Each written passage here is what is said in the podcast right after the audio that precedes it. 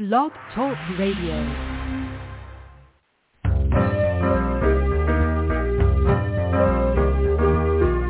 You're listening to Starseed Radio Academy, empowering Starseed to better serve the planet.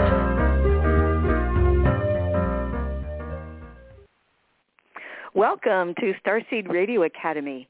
It's Tuesday, June 22nd, 2021, and I'm your host, Ariel Taylor, with my co-hosts, Lavendar and Anastasia. Well, we've got good news. Mercury went direct two hours ago. Yay! It's going to take a couple of days for it to get really back up to speed, but it's heading in the right direction at least. So we have had several spots open up for our Starseed quests because of airline restrictions to our international visitors. So we have a, a handful of spots for the August Harmonic Convergence quest and for the October Earth to Sky quest, and then the November Pleiadian lineup quest. So this is your chance. Um, if you want to register, just send an email to crystals at starseedhotline.com and we'll get you squared away. Well, it's our pleasure to welcome Maureen St. Germain back to our show. Maureen is an internationally recognized transformational teacher and best-selling author. Labeled a modern-day mystic in famous Wisconsin mystics, she has over 25 years of experience in the area of mystical and sacred traditions. She's also known as the practical mystic, having taught in 24 countries, including China, Japan, Australia, Bulgaria, Turkey, Egypt, England, Scotland, Canada, Mexico, and the U.S. She has also taught at the prestigious American Centers Kripalu and Omega Institute. Maureen is the author of five books, including the award-winning and best-selling books Waking Up in 5D and Opening the Akashic Records. The newly revised and updated edition of her best-selling book, Beyond the Flower of Life, is now available on Amazon. She's published in 11 languages. Maureen is also the composer and voice of dozens of guided meditations. Her passion is supporting individuals in their personal expansion and spiritual awakening. And you can visit her website, which is maureenstgermain.com. At the top of the show, it's Anastasia's Starseed News, bringing topics of interest to starseeds not heard in the mainstream. And we'd like to thank Kathy for hosting the switchboard tonight for those who may have a question or comment. We have an online Starseed community at starseedhotline.ning.com, and it's a good place to connect with other Starseeds safely, thanks to Tammy's continual dedication. You can download our shows on iTunes or right here on Blog Talk. And if you'd like to show your support of our program, please just click follow on our page here, and you'll get our biweekly show notices if you enable those. Our main website is starseedhotline.com. The Stage 1 Starseed confirmations are based on Lavendar's discovery of star markings and your natal astrological chart, and the Stage 2 session is the one-on-one Zoom session available with Lavendar, Anastasia, Emerald, Miara, Riley, or myself. Riley, Emerald, and Miara are now available for the live Stage 2 sessions, so you'll be able to have a Starseed consultation in a matter of weeks rather than months. Remember, if you have a birthday coming up, you get 10 hours of power. You can find out exactly when that happens by requesting your solar return timing. And that usually takes a, a week um, at the most. And then if you want the stage two interpretation of that chart, um, Emerald, Riley, and Miara and myself are always available. So first off tonight, I would like to introduce Anastasia with the Starseed News.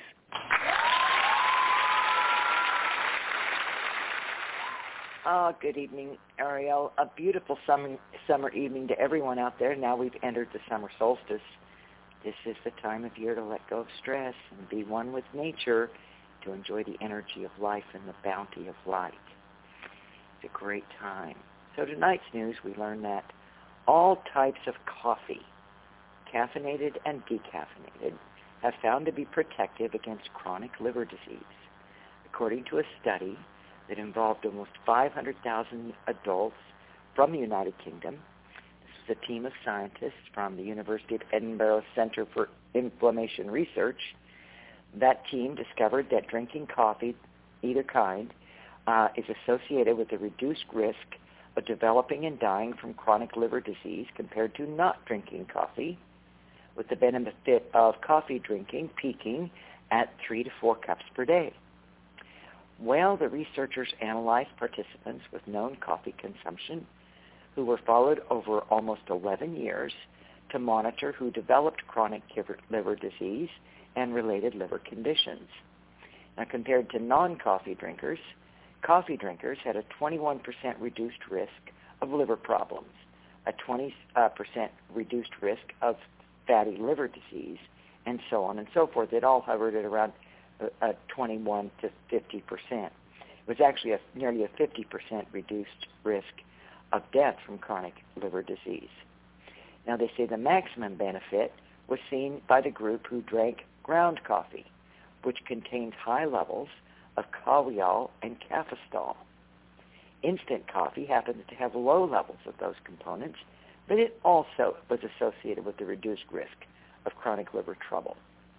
They say that coffee is widely accept, acceptable, and the benefits we see from our study may mean that it could offer a, offer a potential preventative treatment for all types of chronic liver disease, according to hmm. researchers. One study, one finding, but interesting. So if you like coffee and you think it might be bad for you, well, there's someone out there telling you something very different, that coffee can be helpful and good for your liver. Well, here's a story. You really need to listen closely to this one. Um, it has such incredible implications, but the way science is going, science fiction is now science fact.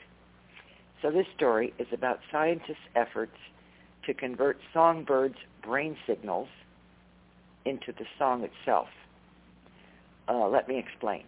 A team of researchers from the University of California have revealed that they devised a means of reproducing birdsong via the use of a vocal synthesizer.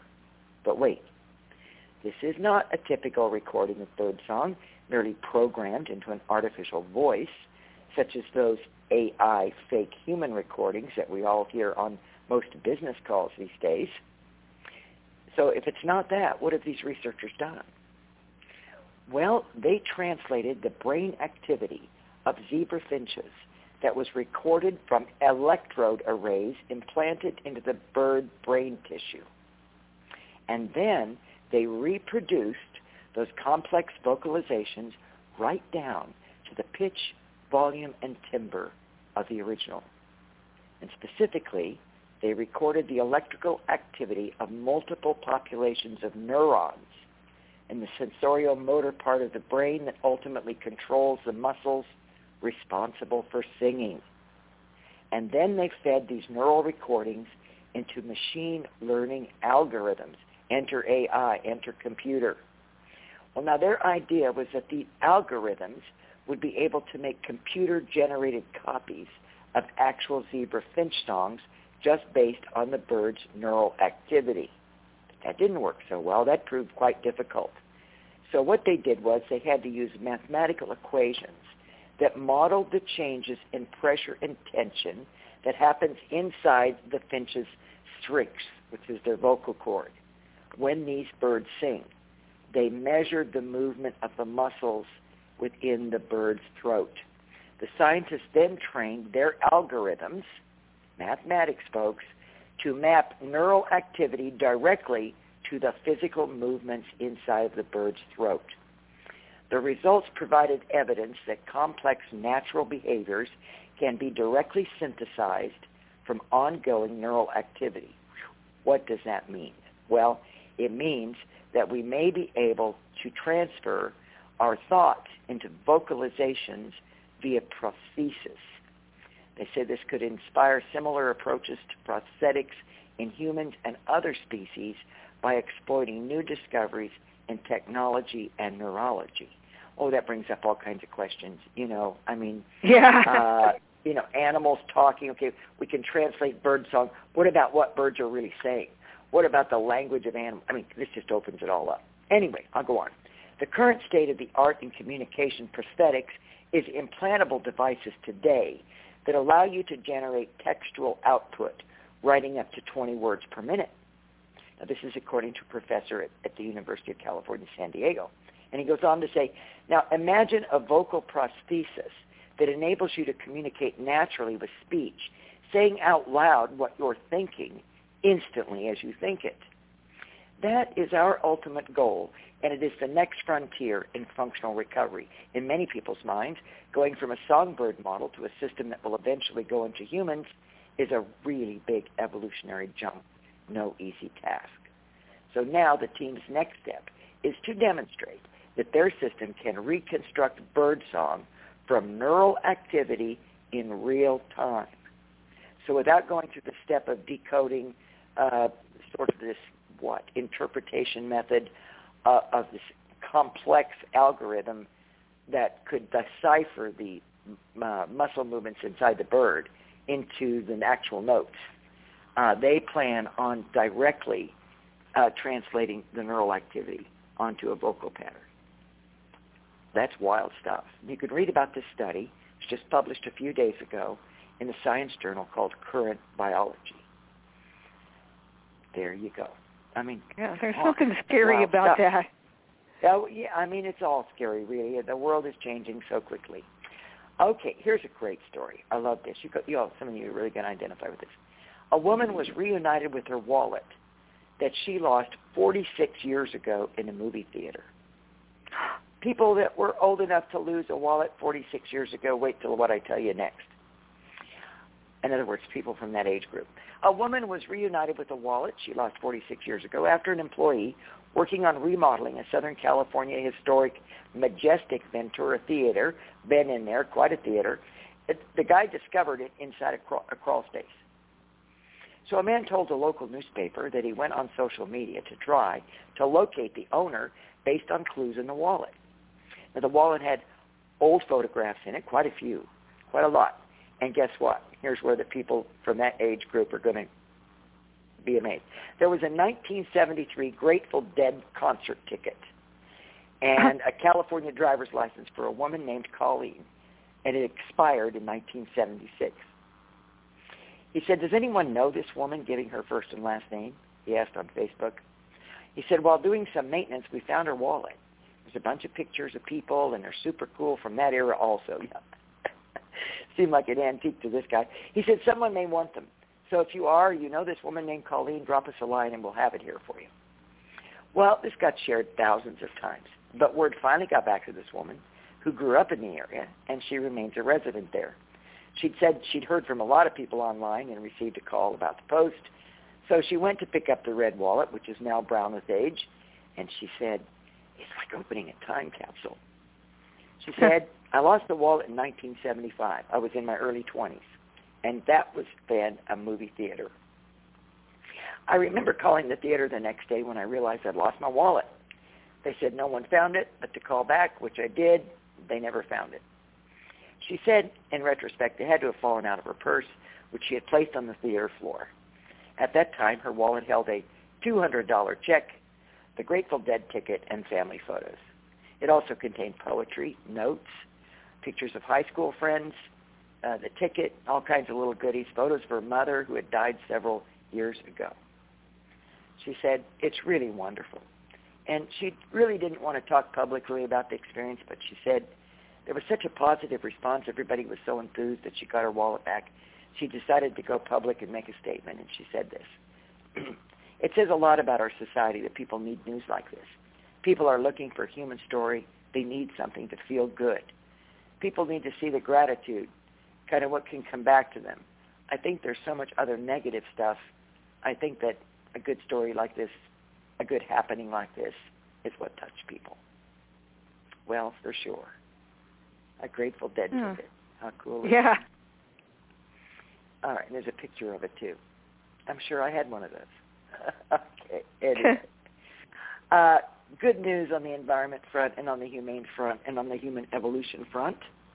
The European Parliament is overwhelmingly backing a ban on caged animal farming.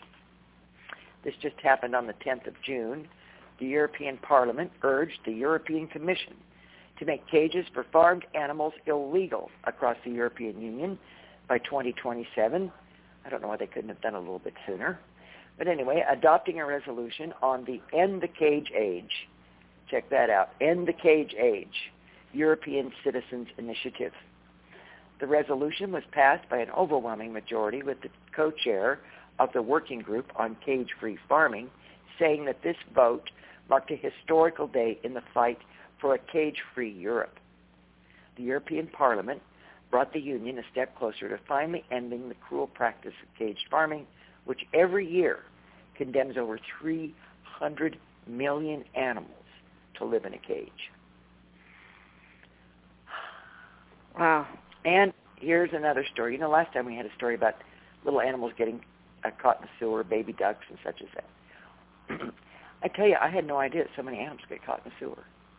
Well, here's a story about firefighters who had to get a baby raccoon, get his head out of a sewer cover. There's a photograph of it on, photograph of it on the net. It's amazing. This round sewer cover has holes in it, a hole in the center, and right smack in the middle is a baby pa- uh, raccoon, head sticking up in the hole, looking quite bewildered and immovable. So this happened in Detroit.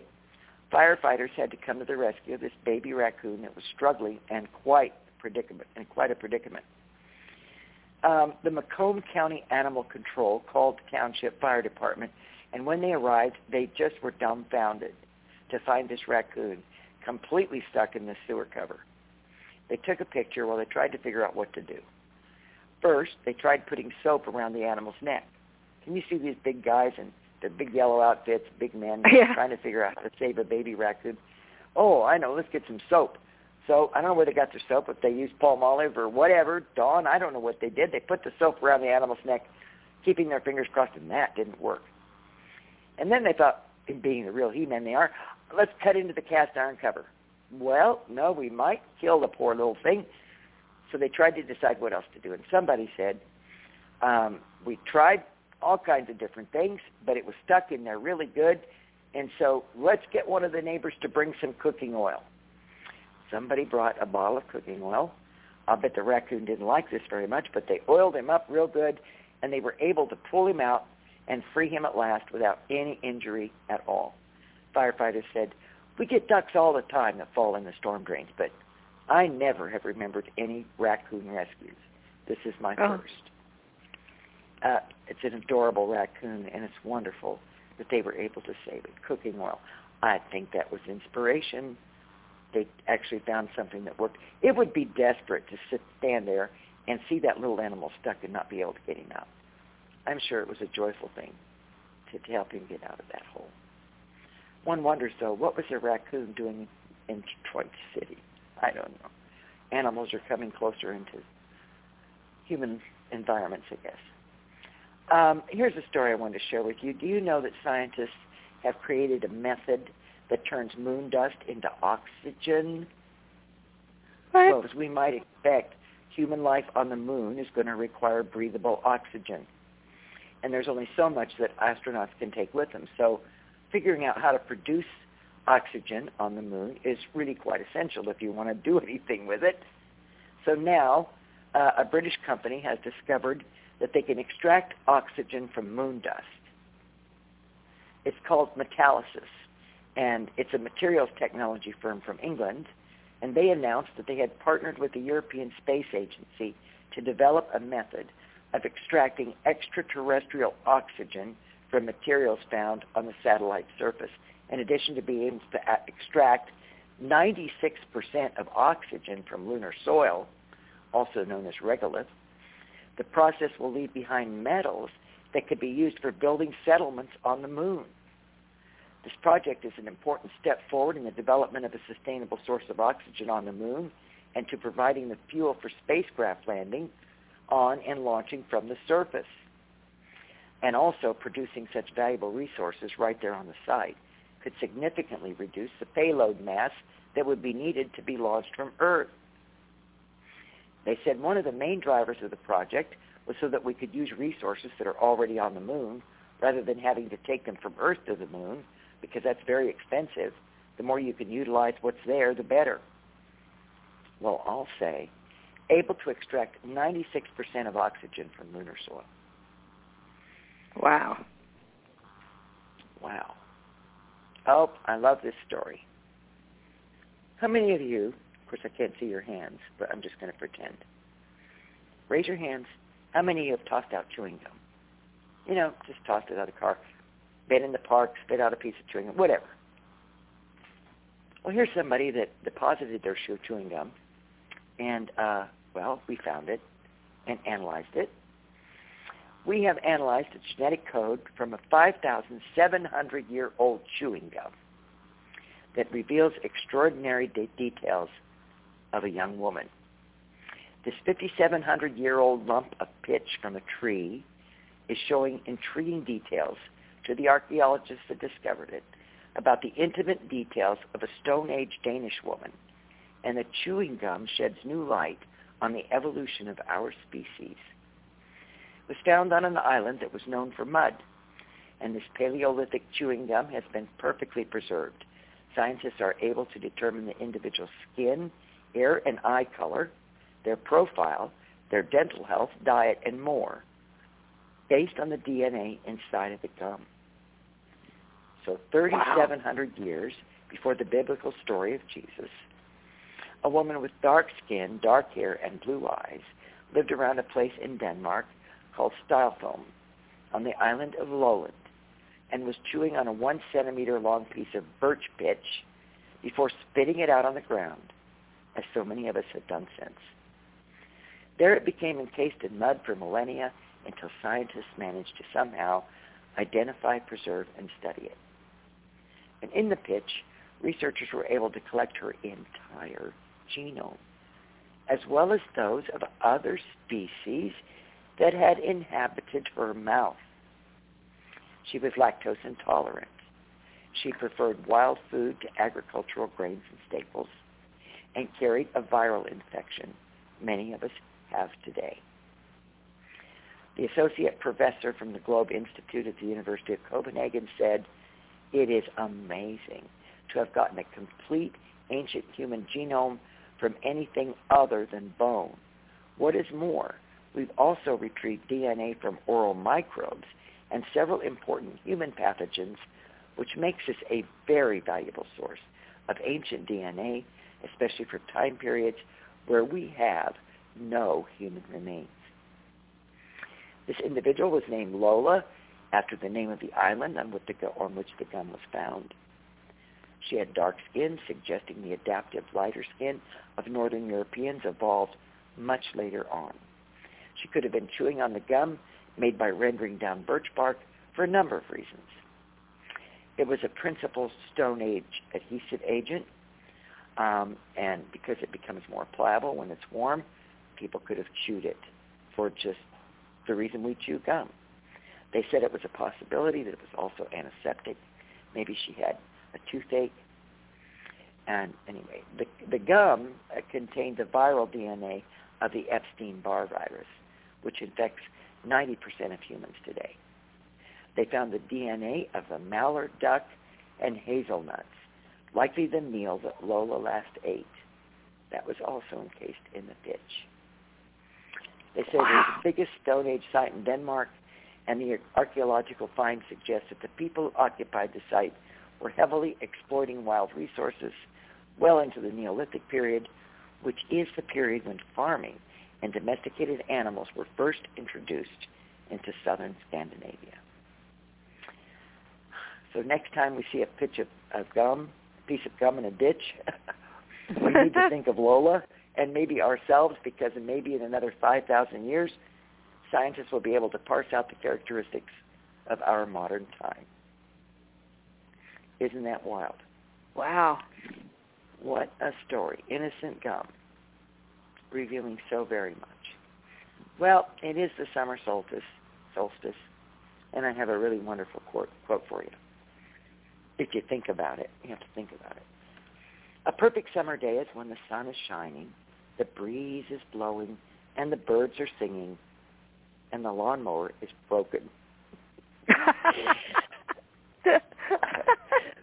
let's just swing in the hammock, sip some lemonade, and you know listen to the bird. Perfect. Summer is divine, and so may the sun shine upon you, all love surround you, and the pure light within you guide your way on. From my heart to yours. Night, night, everybody. This is Anastasia, and I'll see you next time on the Starseed News. Thank you, Ariel. Uh, thanks so much, Anastasia. Some things to think about there. And we'll talk to you um, next time. Yep. Good night. Night, night.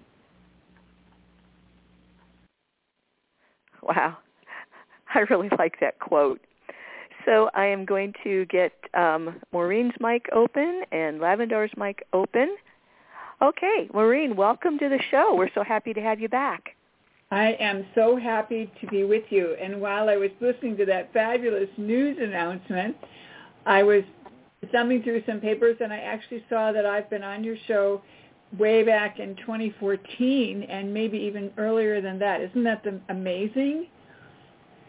Yeah, yeah. I mean, you've been one of our favorites for a long time and we're just really glad that you're that you're back with us tonight. Thank you so much. It also speaks for your longevity too, doesn't it? Well, you know, we do what we can and uh, uh, really enjoy helping to empower people with knowledge from all kinds of people. Cool. So, um, Lavendar, are you ready? I'm ready. I'm here. Okay. Take it away. So, Maureen, I when I got your book, when it came in the mail, it said Beyond the Flower of Life. I went, okay, this must be Beyond Drunvalo. Is that right? It is. That's true. well, I have been uh, noticing many for many many years the working of the Earth's energy systems, and, and it looks like that in this book you have really tackled that particular subject matter. So, tell us a little bit about the ley lines, the grid lines, and and how implants work with this. I'm really curious to uh, hear, hear what you have to say about this. This is a wonderful book, by the way. I'm really enjoying this book. Very much.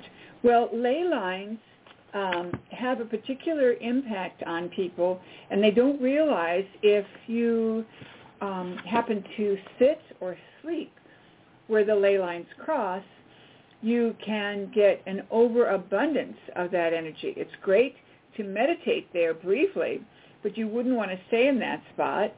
And it, also impacts uh, how people interact with the energies that are coming in. So for example, if you have a cat that sits on a spot in your home and it's not cushy and it's not sunny, it's probably a spot where they're sitting to convert those ley line crossings. So that would be a place you would want to avoid, which is kind of cool. Um, and then implants are a separate matter, and implants are occurring with um, uh, some frequency. And all of that came in in such, you know, kind of like the work you did with the discovery you had with the astrology. I wasn't looking for this. I wasn't expecting this, but it was coming through the Akashic Records. And every time uh, someone would be told this, they would, you know, follow the guidance, and then they would follow their own inner guidance, and they would be given a specific direction on where to release a particular implant and how to release it. And most of them were released in a place where there was water. And one of my best uh, students slash friends, who's very plugged in, she said later, you know, I never believed it when you started talking about this until it happened to me. She had this, you know, severe pain in her body. She could not justify why she would have this strange pain in her leg or wherever it was. And then when she was on her own, um, she was told by her own guides to go to a lake and to release it on a particular day, and then the pain was gone. Wow. Okay. So what you're saying is that that star seeds that have either walk-ins or implants in their body will have kind of a beep beep to these ley lines in the grid system. Is that what you're saying? Um, I don't know whether it's to ley lines and grid systems or not. I, that's what I was trying to say when I said it. I think they're a separate matter. That the ley Okay. line issue is one thing, and then the implants is another. Oh, okay. All right. So I noticed in the book that you talked about the the the Christ grid. Can you give us a little information about how that came about? Yes, that was another complete surprise to me. Um, I was meditating on the Christ consciousness grid, and the Christ consciousness grid is a grid, energy grid that we have been told uh, by many people that sits about 60 miles above the earth. And the purpose of the grid is to uh, help humanity level up. So it's kind of like a, I kind of made a joke that it would be like when kids wear a uniform to school, they sent, they tend to behave better. And so the actual Christ consciousness grid was built for to ensure our success. Now, as I meditated on this, I realized where did the where did the ascended masters get this information? Where did they come up with a grid that would prove we made it? And they traveled to a version of the future where we made it and copied the grid that was already there. Wow, that makes sense. Coming Yeah. back from coming back from the future. Right. And what an aha. Kind of, Yeah. it kind of kind of puts everything in its place and it takes away a lot of the fear that a lot of people have about the future.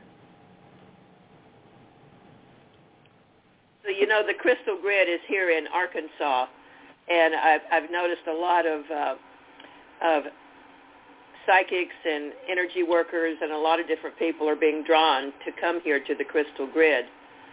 So have you uh, thought about bringing a group to Arkansas on No. a retreat or anything? Yeah, I have thought about doing that. I haven't done it yet, but I have thought about doing it. And um, I've had many friends who have been on your trips or have been to Arkansas themselves to um, collect the crystals and to connect with the crystal grids because the energy is just so wonderful.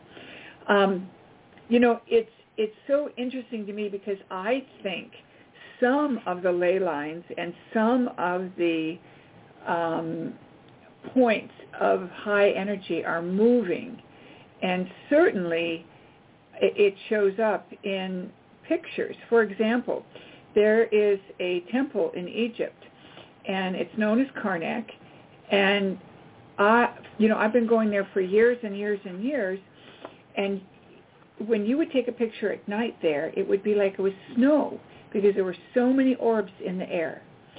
And the last few years I've gone, there are no orbs there. They're gone. And I think they've moved to a new location for whatever reason. I haven't figured out why. Well, that makes that makes a lot of sense, actually. Yeah, that does make sense. You know, in astrology last year we had Jupiter and Saturn and Pluto all at 26 Capricorn. Well, 26 Capricorn is the mark of the crystal grid. So with Jupiter there, which happens every 12 years, that was a pretty big activation. But Saturn hadn't been there for 28 years. And then, of course, Pluto hadn't been there for 250 years. So when this configuration happened at the crystal degree uh, grid, I said, oh, my goodness, these are messages that are being sent out from all over the planet through the ley lines. So had you heard anything about this before? No, I had not, but my experience confirms what you're telling us, and I like that explanation. You know, people who are interested in understanding or seeing a visual of the um, Earth grid image, Cheryl Boyke, a visionary artist, you know, made this great picture, and it is visible online. Um, a lot of people stole her image and called it the Christ Consciousness Grid, and her um, her uh, message when she got this vision and then created the art was that um, she called it her dark night of the soul, and she thought she was always having nightmarish visions. So this was very powerful for her to have had this experience. And within the words, within the vision, she said, "Bring your vision before the people." So maybe that's why the nobody in the family ever chases anybody for copying it. I have a legitimate copy. I got permission from them to use it in the book um, in chapter 13. But what I found interesting is she called it cosmic integrity. And I like that name because for me, it resonates with the message I was given that the Christ consciousness grid would make it easy for us to make wise choices. So cosmic integrity is a match. So the word that comes to me that after you said that was evolutionist. I'm kind of seeing now that starseed people on the planet are evolving now to being evolutionists because they're here to evolve the planet and its people. Yes, and I have had experiences with a number of either family members of the, of the star seeds or the grandparents of the younger star seeds, and the information that comes through is that their sense of fairness and justice is ma- way more evolved than ours. And it kind of resonates with that newscast about England passing a law about no more caged animals. The, the, the, the evolutionists, the star seeds, have uh, a higher vibe uh, version of what would be considered fair or just. I noticed that on page 139 in your book, chapter 7, you have a chapter, it's really surprised me that you wrote this, about black helicopters. Not many people have dared to even step into that arena. So would you give us a little thumbnail sketch of what you've written about in this chapter about black helicopters and what they're doing here? Yes, I will. And it's so funny that you say that because I wrote this book the first time in 2009, and we sold over we sold about 10,000 copies, and then last year Inner Traditions picked it up and helped. You know, we did a rewrite and then re-released it and updated it for today's audience. So, in the storyline, when I wrote this chapter, I had an editor, a personal editor, because I had self-published it the first time, and um, this editor that I had hired had been, you know, reviewing, uh, re-editing each chapter, chapter by chapter. And when I sent him the chapter on black helicopters, he said, you know, I was with you all the way until this. What could you be thinking of, you know? And honest to gosh, I had so many black helicopter experiences after activating the Merkaba. And since then, that there is no doubt in my mind that there is an agency that is uh, tracking anomalies in the field. So if you're an, an ordinary human, but you've activated your Merkaba, your energy field looks different. It looks more like what I'm going to call alien technology. And the energy or the forces behind the black helicopters, which I don't know, I'm not presuming to know, or nor do I care to know, are charged with the mission of tracking those anomalies. And those anomalies then uh, show up on whatever their system is. It probably is like radar, although I don't think it is radar.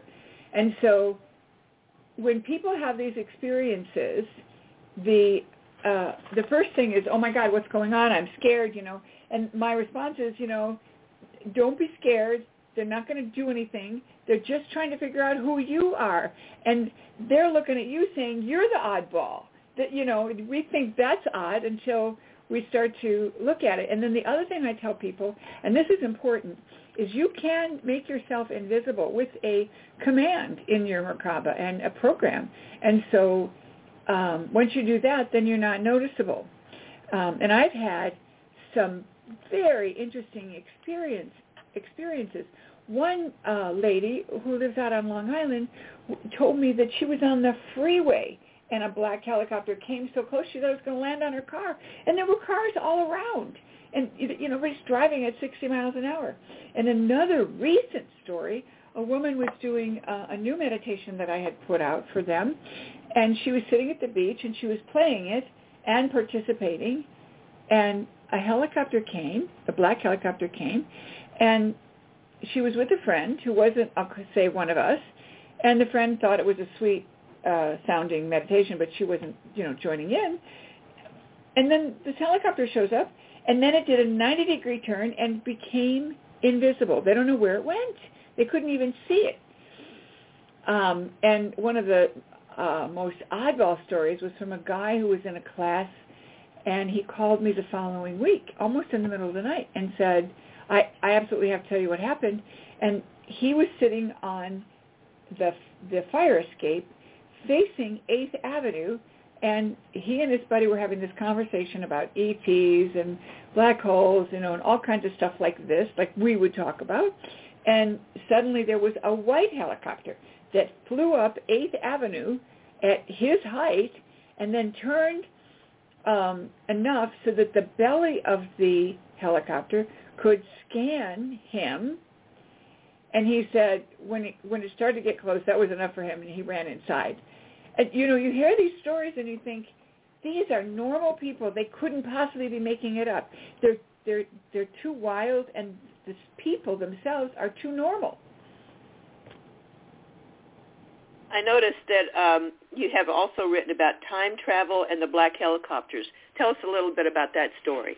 That's oh, really interesting. That was a very interesting experience, and this alludes to time travel and also uh, multiple timelines of, a, of, of, you know, like weaving together more than one timeline. And in this particular class, I found myself teaching it like I was following a script that was being coded into my physical body. And it was a most unusual experience. Normally I'm checking in with my guides and my higher self as I teach, and I'll be given more information, or I'll be given specific information for a person. So on this particular class, it was like on a very tight schedule, and I wasn't telling anybody, we're going to do this next, we're going to do this next. It was more like, we're going to do this.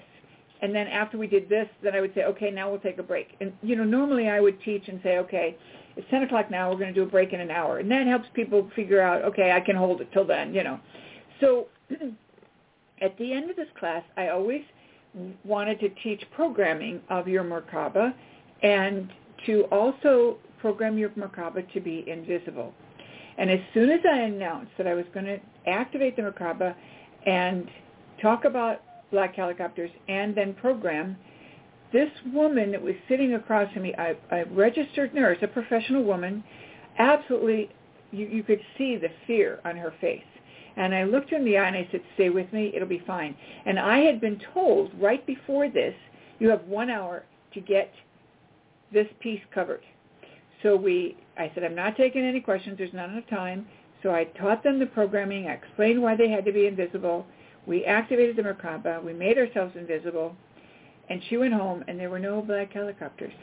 And after the class, I um, went over to her and a bunch of people gathered around me and I looked at her and I said, you were visited by black helicopters, weren't you? And she said, yes. And I said, when did they come? Because this was like a three-day class, so she, it could have come last night or the night before. And she said Thursday night before class started. So that meant that she was spotted and not invisible, and they time traveled back to see when she became this special anomaly. And I was absolutely stunned when my guides explained to me what had happened, that there were two timelines, two versions of that workshop, and I was actually threading past the second one, you know, threading just like you would follow a, a weave. And at the end, we were made ourselves invisible, and that was the end. Uh, wow, I can I can visualize that as you were talking. Oh my goodness there is so much to say about this this book and how you have have brought up so many things to, for people to know about, especially uh, the chapter on uh, fear, the, uh, clearing the fear of dolphins and whales. You've, you've done a lot of ocean work too, haven't you? Yes, I have. Yes, I have. And and you know when I started this uh, journey, I knew that I was going to be a teacher. So I spent a lot of time working with healers to um, ensure that I would be ready. And so, the, you know, the payoff has, has come through. Um, I will tell you one funny story that I was going to an angel healer, and she would put her hands on my body, and she would start to shake. And this went on month after month after month. I would go in every week for a session, you know, to have her do whatever needed to be done to help me raise up. And she would always give me messages and things. And I would say to her, you know, well, what is what are you clearing? She says, I don't know. And you know, finally, after maybe three or four months of this, she got the answer: hatred of men.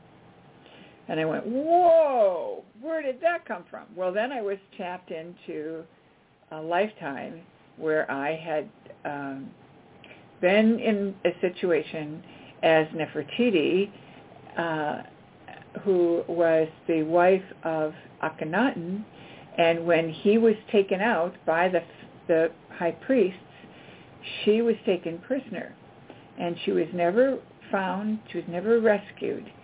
And what I got was that she just got so tired of waiting for him to rescue her. He was busy fighting a war that that she just exited. And because I said to my therap, the you know the gal who was doing the therapy on me, the heart angel hearing healing. I love men. I have four sons. I I was happily married for over 20 years. You know what the heck? And she says, I know. I don't get it either, but it is what it is. So um, there's a lot to be said for doing your emotional work, and this goes for all of you who are listening. Do your emotional work. Get with uh, Lavendar and her team. They do wonderful, wonderful work, and we have people on our team that also help with that work. So there's lots of tools out there for you, and uh, doing your emotional work opens you up to get into the fun and games that we're into now. So do you have some retreats coming up? Are you traveling yet, or are you not being able to travel?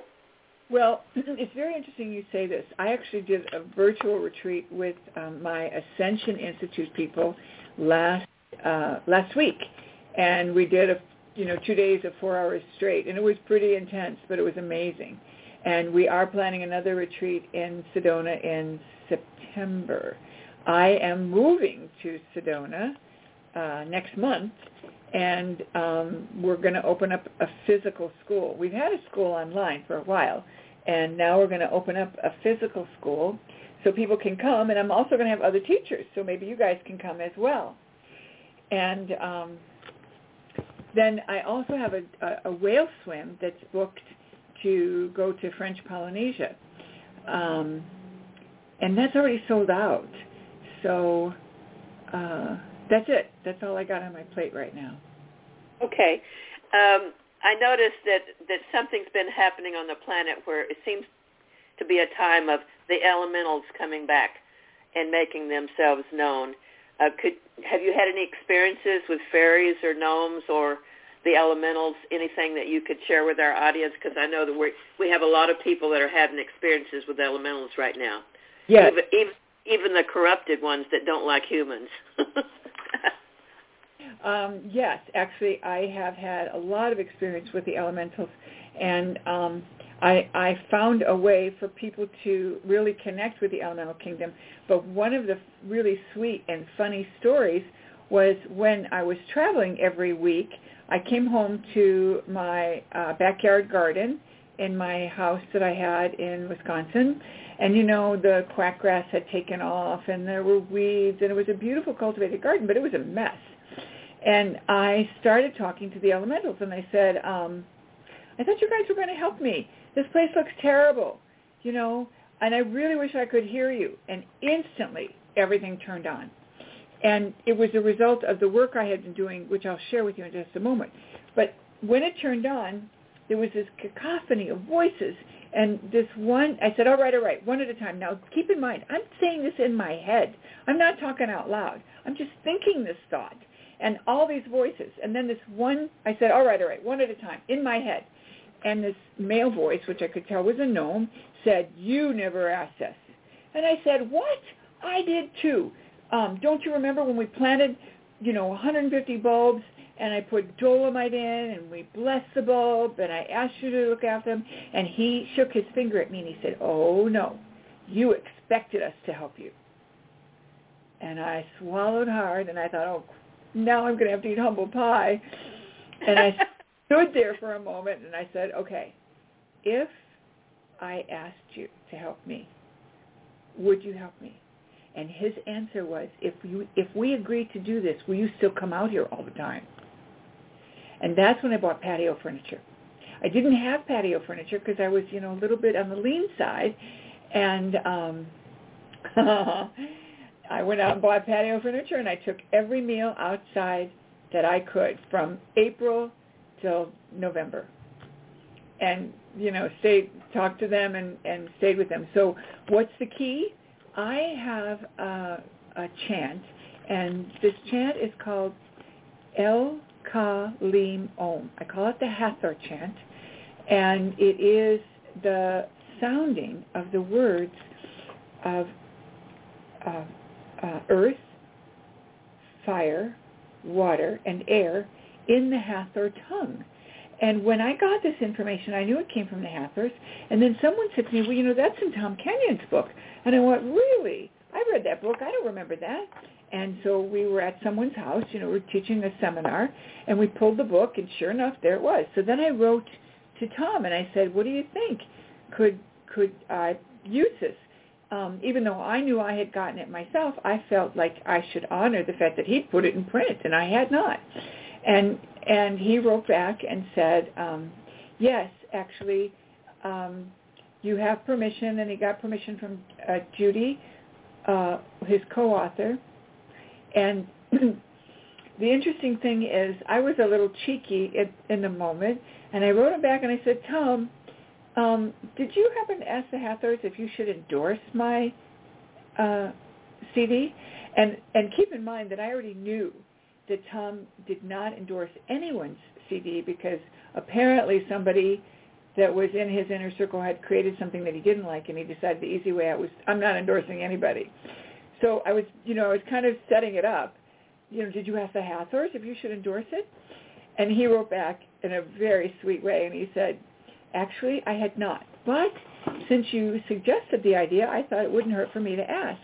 And they said, Maureen, you don't need the Hathors or my support. This will take off. I love that. I so love that. It is available as a, a, download on my website. It's called Mantras for Ascension. The first chant is the Hathor chant, and it is the Hathor words for earth, fire, water, and air.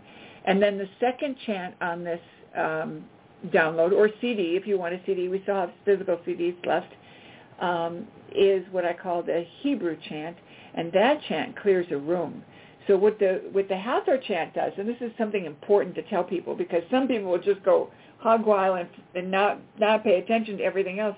But what happens with this chant, the Hathor chant, is when you do it and you repeat it four to the fourth power, because that's what is recommended. Uh, what happens is then you sit still for like 10 minutes, and you're sitting still the whole time because you're singing. And most people aren't used to singing that long. So what happens is I tell them get some water, spell yourself if you start to get tired, and, and but stay with it as best you can. So you sing along, sing your own tune, sing your own rhythm. It doesn't matter, but you repeat it the the exact amount of four to the fourth power because the Hathors come in fours, and then you sit still.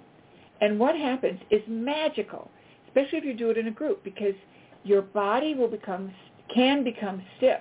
Now, the first time this happened to someone, it happened to a man who was a uh, lobbyist in Washington D.C. who was in my class. So he was kind of a uh, straight kind of guy, if you know what I mean.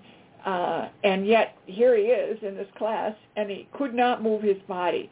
And when he reported about it, he was like really unhappy about it. But it has happened now consistently with lots of people. And so I like to give everyone a heads up. Expect that to happen. And if it does, say thank you. Because what it means is the Hathors are cleaning out your pranic tube. And they're literally stiffening your body so that they can work your pranic tube and do what I'll call the roto-rooter of your pranic tube and clean it out and open up that channel.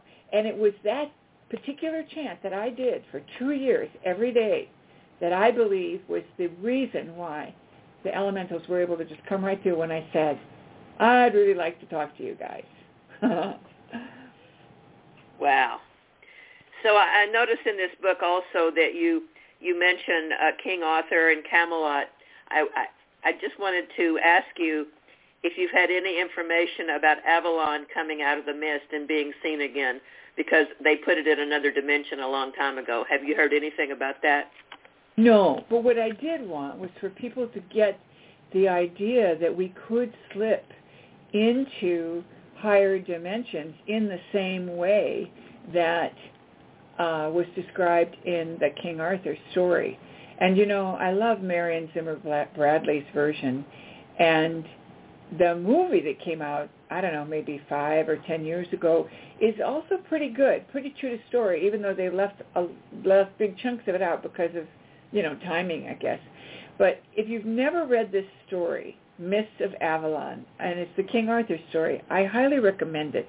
It's a thick book, it's a long book, and years and years ago, we're talking a lot of years ago, my 15-year-old son handed it to me and said, Mom, my best friend gave this to me as a gift, and I've read it, and I think you need to read it. Isn't that amazing? Oh, wow. oh, your son did that? Oh, wow.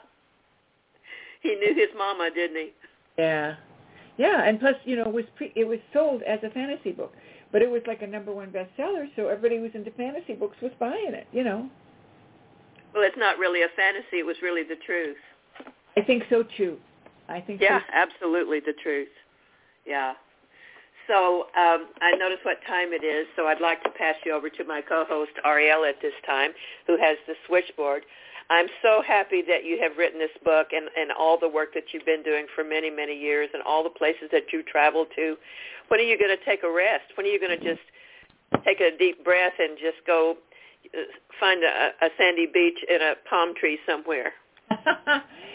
well, I am finding a big rest when we move because they're going to take away our furniture and we're not going to have it until they bring it to a new location and we're flying. We're not driving. So I'm going to have a good rest. I'm going to go visit family members and hang out and take it easy. And then I jump right in in August. And you know, I did forget to mention that we have a number of events that I am participating in that are um, public events. So if they go to my website, they can see these events. I'm going to be in um, Mount Shasta, and I'm going to be in Florida um, and a few others. So please check my website for these events that are coming up in August. And if you really want to know some of the backstory of Beyond the Flower of Life, I just recently gave uh, posted a blog on the Inner Traditions blog site, and it tells a lot of fun background story you won't find anywhere else. Kind of like those movie outtakes that you see. Yeah. Okay. Good. Good. Oh, cool. I'll go check that out. So back to you, Ariel. And anytime you want to come on, Maureen, you just let us know if you have a special announcement or anything just for 10 minutes. You always have an invitation to be our guest. Thank you. That's very kind of you. I look forward to it. Okay. So back to you, Ariel. Okay. Um, well, just before I have I have some some questions for you myself. Um, I just want to let our listeners know that if you are already on our switchboard and you have a question or comment for Maureen, uh, you'll need to press 1 on your keypad so that we know you have something to say. Or if you're listening on the computer, then pick up the phone and dial 917-889-8292. And then as soon as you're in, press 1 and um, Kathy will get you ready to come on and ask your question. So um, a few minutes ago you said something, and I thought, what is that? What does that mean when you said you, you say it four times, four to the fourth power? Okay, so what we were talking about is the Hathor chant, and that's the chant that you do to open up your connection to the elemental kingdom. And it is the four words for earth, air, fire, and water in the Hathor language. So it's El, Ka, Lim, Om. And chanting it, it's really sung. Um, the Hathors only communicate in singing. So, you know, if you've ever heard your name, like in your head, but they're singing, you know, Ariel, and you think to yourself, what is that? Why, you know, why does it sound, or, or even more interesting if it sounds like it's underwater, you know, like you're hearing it through bubbles, you know, that is the Hathors communicating with you and reaching you because they got you. They got to your inner ear. Um, so the actual chant is only four words, and the reason we repeat it four to the fourth power is because the Hathors come in four, and when you take it to the fourth power, which is 256 repetitions, you're amplifying that energy to its maximum. And there are a ton of funny stories about the Hathors because they have such a great sense of humor and they have so much love for us. And they were invited to the planet by uh, Sanat Kumara, and their their presence was not documented in Egypt, and that's why you see those those statues and those pillars with the Hathors on them. So, four to the fourth power is um, saying those four words 256 times? That is correct. Okay, and can it be over a course of time? Uh-huh. Like you, okay, you said you, when you work with the Hathors, you can do the repetitions any amount of fours. So you could do it four times, eight times, 16, 24, like that. However, if you want to get the full benefit or the full effect in a in you know one sitting, it takes 20 minutes to do. You would do the 256 times. But even if you were to sing those words uh, four times, it would be very powerful. Um, and that's why I was telling that story about when we sit in meditation, some magic happens. Um, and and that's also why I recorded it because it's pretty hard to keep the momentum going, and it's hard to keep track of the count. And I've had, like I said, I've had some pretty amazing experiences when I've done this meditation with a, with a group. I've I have never had a group meditation doing this chant where stuff hasn't happened. So this is the invitation to your listeners. You don't have to use my CD. You can sit there making hash marks. You can sing it in any tune you want, but sing it. Don't say it. Okay, yeah, because I was I'm thinking it would be distracting to try to keep count. Okay, I've done how many? Have I done 17 or 27? you know, but as long as they're groups of four. I had to figure out a way to set up um, a marker system, and I did. You know, I did like 10, 10, 10, like that, so I could keep track. I was using hash marks, and it is a big distraction. I wasn't participating nearly as fully as I do now that I have the recording. You're absolutely right. So you recorded the the four word song that you made and then and you just recorded it like like a loop and just kept over and over and over again? That's correct. We recorded it um, probably four or eight times. I had a choir that um, one of my sons, there's a bunch of 16-year-olds who sang for me, and um, so we recorded it, so we got, you know, a good track, and then I looped it till I had 256 times. Exactly so. I can play a little bit for you if you want. I don't know if it will um, play well, but if you want, I can do that. Or, you know, if the if the uh, participants want, they can go out to YouTube, to my YouTube channel, and you can, uh, you know, listen to it there. It's on YouTube. Um, so you know you don't even have to buy it. you can just play it on YouTube. Yeah. Yeah. Well, um, yeah. I don't know how the sound will translate, but let's you know give it you know a a, a whirl for Okay. you know for 30 seconds or so, and just so we can kind of get the the flavor of it.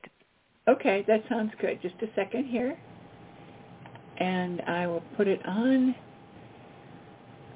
Ah, da, da, da.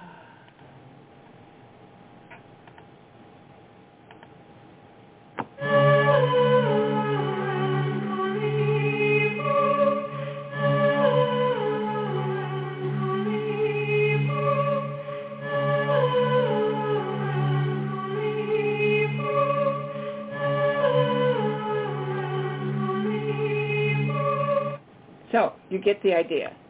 Oh wow. Yeah, that's not at all what I thought I was going to hear. That was beautiful. Thank you. Yeah, well, Wow. you know, we rehearsed, and it, like I said, it was it was a professional choir of sixteen year olds. Wow. 16 to 18 year old, yeah. It was uh, a, an elite group that my son was in, and his choir teacher was thrilled to be able to do something like this. You know, when I paid her and the students, you know, it was lovely. Wow. Well, now that's that that is really. I'm gonna have to go go find that. Um, yeah, but that yeah, you do it like you know, eight times and then just loop it until you've got 256. Right. And then and you can listen and sing along with it, right? Is that the idea? Yes, that and is. uh, yeah, so that the recording helps you keep your place and um and you don't have to count. Exactly. And um I asked the I was a music major in college. And so I asked the Hathors what music I should use and they gave me the music. They, you know, put the song in my head and I scored it out and I sent it to the music teacher and she taught the kids, you know, make sure they get it right. And then I asked them about the rhythm. And I you, you'll notice it was um. But you could do it in any uh, rhythm. So you could do one, two, three, four. El Kalim, oh, that's syncopated. Or El, wait a minute, oh. So the idea is to participate, but to play with it and to make it a joyful singing. Wow. I like that a lot. You know, I've got a musical background and um that just that that just sounded divine in the true sense of the word. Thank you. Yeah. And uh, for some of our younger or newer listeners, could you please um, describe who the Hathors are? Yes, I'd be happy to. The Hathors are fifth dimensional beings that uh, came to Earth from Venus. They were invited by the Ascended Master Sanat Kumara, and Sanat Kumara was the master who stood before the Great Karmic Board and said, do not destroy Earth. I will come with 144,000. And that number of 144,000, if it resonates with you, you're probably one of them. So the Hathors themselves are beings that are feline, and the ancient Egyptian um, expressions of them were bovine. And the bovine image is because they perceived the cow as the giver of life. And the Hathors were visible to some of the artists. They weren't visible to everyone. And so they were depicted because of their, their uh, certain kind of ears that you can see. So my first experience with the Hathors was feline, so I know it was authentic. And when I then found someone who knew about Egypt and was helping me to understand, and she said they were bovine, which would be cow, I was horrified. I thought, hmm, what did I, how did I get that? But I put it on the shelf and just let it go. And then later I met Sekhmet. And Sekhmet was the um, amazing, uh, fiery teacher that came out of the Eye of Ra when mankind was be- misbehaving. Anyway, um, the Hathors are these amazing beings. They can be pictured as uh, feline, and in my world they're feline. Some people will experience them as bovine. So there's no judgment here. It's just how you experience them. And they have a certain kind of animal type ear and a I'll call it a cupid face, but it really looks like it could be a cat face or some I guess see it as a cow face, but I never did. And there is a picture. I mean, anybody who Googles Hathor is going to find their picture. And they are beings that have unconditional love. And whenever you're encountering difficult situations, you can ask the Hathors to overshadow you and help you. And I will never forget the time that I was in a very difficult place with a soon-to-be ex-husband who had done some very horrible things to get me, you know, in that state. And I I remembered asking the Hathors that morning to help me to be, uh, you know, kind-hearted. And I remember when I was facing this conversation and something horrible had been said to me, I was I was ready to, you know, to be fierce. And instead, you know, hearts and roses came out of my mouth. And I remember thinking, what the heck is going on? And then I remembered I'd asked the Hathors to overshadow me. So they protected me from saying, you know, horrible things. so wow. a situation in your life, you know, somebody maybe pushes your buttons or somebody that you, you know, you're, you're in a situation where you're living with them or, or working with them and you know they're going to push your buttons. Ask the Hathors to help you. Ask the Hathors to overshadow you. And they will fill you with unconditional love. And, and doing that helps you manifest unconditional love all the time, not just when you've asked. So you you you grow your capacity to hold unconditional love when they help you, and it, there's a residual impact, a residual effect. Right. It's like you get a taste of it, and then you can recall that taste anytime you want. Exactly. Yeah. So when you say that they are from um, Venus, mm-hmm. that made me think of Valiant Thor.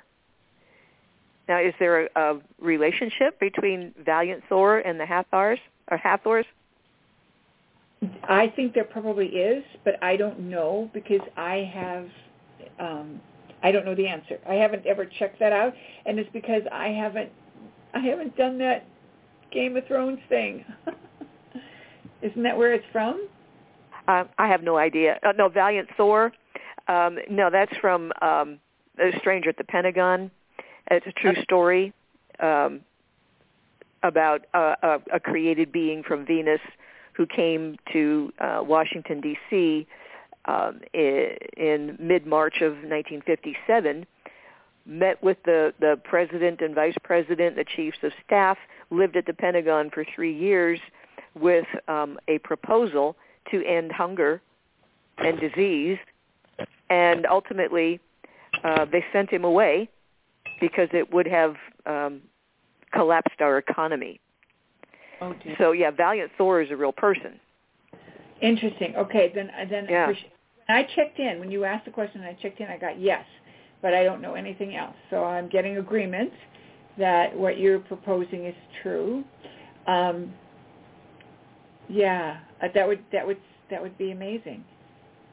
Yeah, well, that I mean the the same the some of the things that you were saying about the Hathors, um, you know, when when when Val Thor's uh, craft landed in this open field outside of D.C., you know, the police were sent and they had their guns drawn, and the minute they they were, you know, he came out, they were just overwhelmed with unconditional love, and they put their guns down and did whatever he said because they knew he was no threat. So oh. yeah, that kind of story seemed it, it seemed kind of related to me. So uh, we actually have a caller now w- with a question. So um, you're going to be talking to Anne about the black helicopters.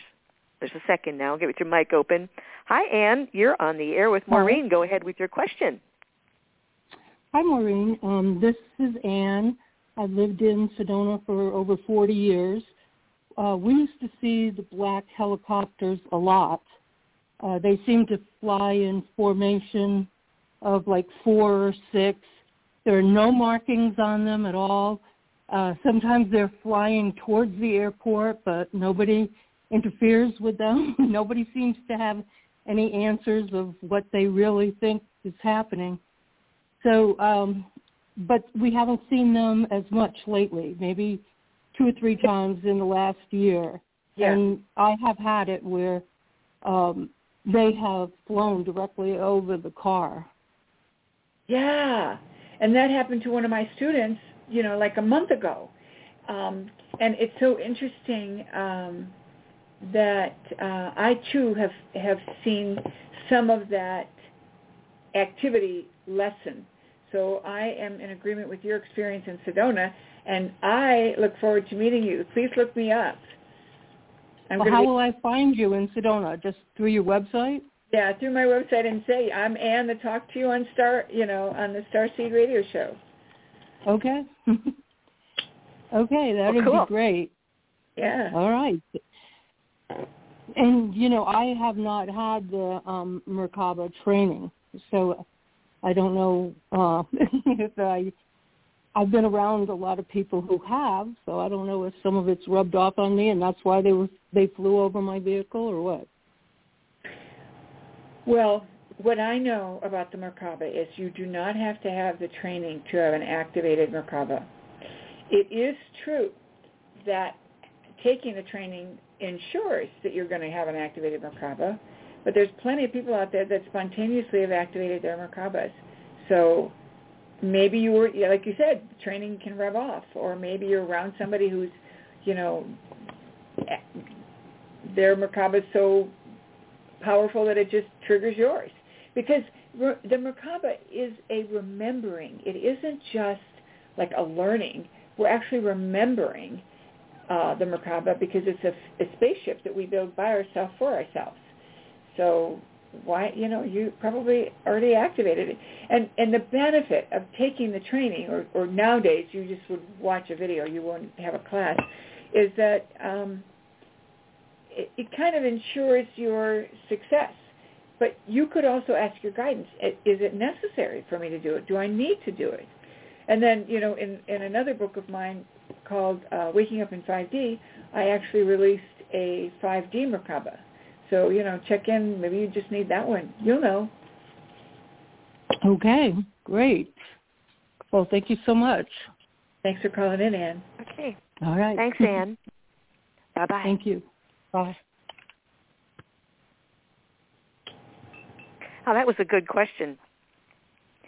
Yeah, it really was.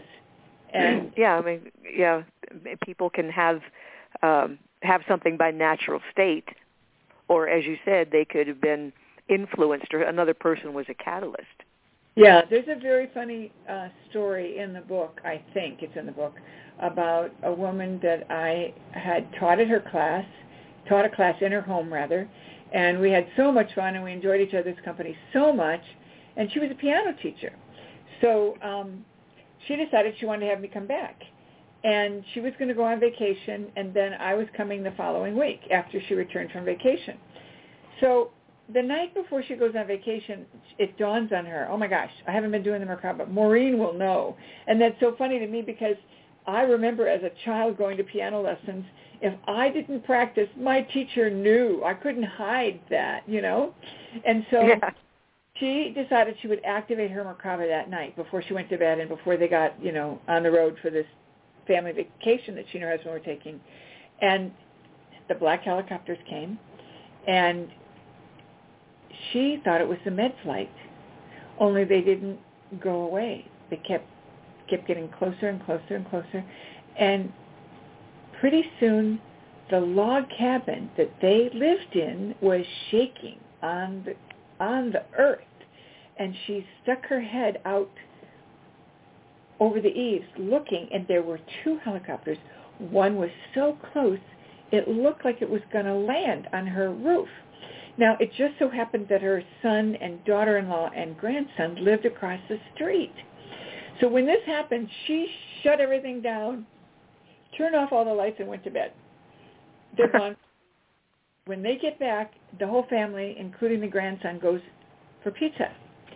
And the 16-year-old grandson said to his grandma, Grammy, did you see those black helicopters that were over your house the night before you left? One looked like it was going to land on your house. Oh, honey, I I don't remember anything like that. yeah. Yeah. Yeah, that's it's pretty pretty mysterious. Mhm. Mhm. So it's Yeah. it's quite fun and quite interesting. Um, and and again, to remind everyone, if you're just like hearing this now, if you were visited by black helicopters, they are not going to do anything to you. They're not going to uh, cause any problem for you. It's just a little unnerving because they're checking you out, and you're worried. What are they doing? You know, and the answer is they're following orders. You're, you know, you're the anomaly. Remember that. But not for long. Yeah. We're all anomalies pretty soon, right? Yeah. Yeah. So, uh, and is it, so nobody really knows who's in charge of that or who's who's actually flying the thing? Well, here's my uh, take on that. I personally don't need to know. I don't have that kind of curiosity. I don't really care because I know what their purpose is. And their purpose is to keep track of illegal aliens. And we're not talking green cards. Oh. It's like the men, you know, like the, the men in black. Yeah, exactly. Exactly. So, you know, if you watch if you've ever seen the first movie Men in Black, it's probably 95% accurate. Yeah. Yeah. I had that feeling when I saw it the first time. Mhm. Mhm. Yeah. Um but I'm I was just the reason I was asking that is if if the black helicopters are from the the fifth dimension, they could probably do what the scout ships do without raising so much uh, curiosity. Because if Well, if, I, if I Granny had seen, you know, if she'd had spaceships over her house, Yeah, I, I don't think that they're from the fifth dimension. I think they're from our reality. I think there's a agency within our um, government, if I may use that term, whose job it is to keep track of illegal aliens and to keep the lid on it. That's all. huh? I mean, we know we know we've been uh, it's been covered up. So yeah. you know their job. the thing the thing that that hit my brain first off is like and what makes them so omnipotent that they can tell who says it's legal or illegal oh, I'm you I'm know i mean yeah i mean Those i are my- the, not theirs. That's my word to kind of play with it to help people oh i see get it. Because if you go back to the movie in Men in Black, which really is a very good metaphor, their purpose was these guys that they were tracking were the ones that were not in the designated areas. And if you were outside of the designated areas, you were tracked and, and brought back. And um, the the piano teacher was in Boise, Idaho. Idaho. Well, Boise is a tiny little town. They normally wouldn't have that kind of activity, but they're probably you know 30 miles in in in um, airtime away from Mountain Home Air Force Base. So somewhere there's some kind of tracking uh, ability, like radar, but not radar, that allows them to identify um, an unidentified energy, and they need to go check it out. So right I- so yeah the They- the mass population on earth let's say they all they're all wearing blue shirts but if someone shows up in a red shirt it's like a little alarm goes off on a monitor someplace like uh-oh Yeah, what's that red shirt doing over there that's right. That's right. okay so- so yeah, i get it Yeah, yeah, yeah. And so that's joke, illegal aliens, meaning there are aliens from outside of our planet that are legally allowed to be here by by somebody else's decree. I don't know what, and I don't know who. I just happen to know it's so. And Mhm. those that are in unusual places, when you or I activate a Merkaba, it can impact the the monitoring department, I'll call it, yeah and to go chase it, check it out. That's all.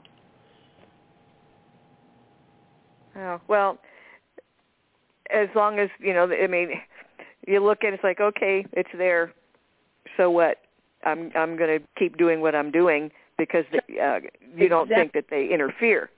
Right. That's exactly what they do. They look at it, they realize it's an ordinary human like you and I, only we're extraordinary because we've been able to produce this high energy field, and then they leave. Oh, okay. Yeah, that puts a, that puts an entirely different um, perspective on that whole thing because it's I mean been hearing about that for 30 years without Mhm. understanding it. Yeah, yeah. Yeah. Wow. Yeah. yeah. So, well, it's always such a pleasure to have you on the show. And I want to remind everyone um, one more time, your website is Maureen, M-A-U-R-E-E-N, Saint, S-T, Germain, G-E-R-M-A-I-N dot com. and you've just got a ton of resources on your website. And and of course, after you move um, in August, people can uh, can find you through the website. That's true. They can find and, you now. And yeah, we're booking. And your speaking engagements um, will be on the website as well. So if you happen to be coming to someone's town, they can come and and um, and hear you know the, these events that you're doing. That is correct. And like I said, I'm going to be in Mount Shasta. I am going to be uh, teaching in um, West Florida near Sarasota. And I will be uh, teaching online classes where people can, you know, call in from anywhere. And we do get people from all over the world. Um, I also teach classes in China online and um, I've been traveling to China for years and years. And you know, when COVID hit, we went we went virtual. So in August 26th, I'll be at the Mount Shasta Summer Conference, and then um, I'm also going to uh, be at a conference in Florida, as I said, West Florida, on the 20th and 21st of August. So they're like two weekends apart. But if you're in West Florida, you can come to the event there. And if you are in, able to come to Mount Shasta, um, both places will have no masks. So um, it should be a good environment. Great. Great.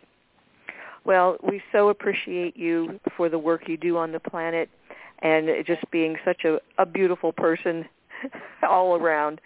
So thank you for that, and thank you for sharing your wisdom, your knowledge, your experiences. And uh, we look forward to having you back um, whenever you want. Thank you, thank you, Ariel. And, and you know, you guys run a, a good show, and it's absolutely a delight to be part of your presentation. Oh. Thank you. Well, thank you, thank you. So um, we're going to wrap it up now, boys and girls, and until uh, two weeks from tonight in the uh, in the interim between now and then, make sure that you find compassion and gratitude in every day. Good night, everyone.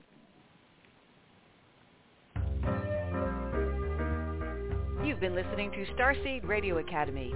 Visit our website at www.starseedhotline.com.